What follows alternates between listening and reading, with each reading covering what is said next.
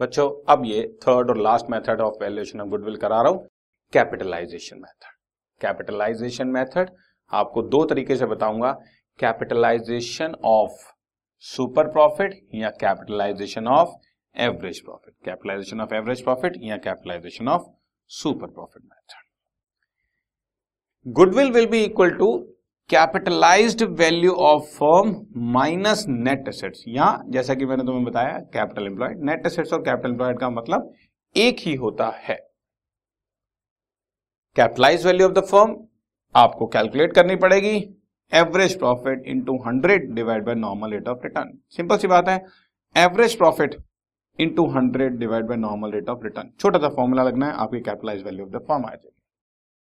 और net assets या capital employed मैं पहले ही बता चुका हूँ टोटल एसेट्स में टोटल लाइबिलिटीज माइनस करते हैं। सो कैपिटल कैपिटलाइज वैल्यू निकालें बच्चों। कैपिटलाइज वैल्यू निकालें और नेट एसेट्स निकालें कैपिटलाइज वैल्यू जो हमारी फर्म की वैल्यू है नेट एसेट्स जो हमने पैसा लगाया था। कैपिटलाइज वैल्यू जैसे फॉर एग्जांपल मेरी वैल्यू ऑफ़ फर्म आज की डेट में हो गई अठारह लाख रुपए। लेकिन मैंने लगाया था सिर्फ़ पंद्रह लाख रुपए।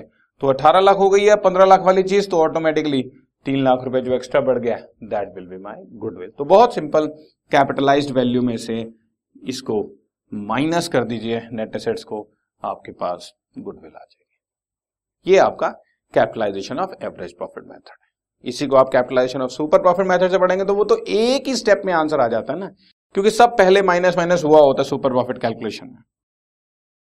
सुपर प्रॉफिट को 100 divide by normal rate of return से मल्टीप्लाई कर देंगे तो डायरेक्ट गुडविल आ जाएगी। डायरेक्ट गुडविल आ जाएगी 100 by normal rate of return को सुपर प्रॉफिट से मल्टीप्लाई कर देंगे। ये आपके पास सीधा सीधा फॉर्मूला है। तो बच्चों, ये वैल्यूएशन ऑफ़ गुडविल का थर्ड फॉर्मूला है। अब इस पर बेस्ड क्वेश्चन करते हैं।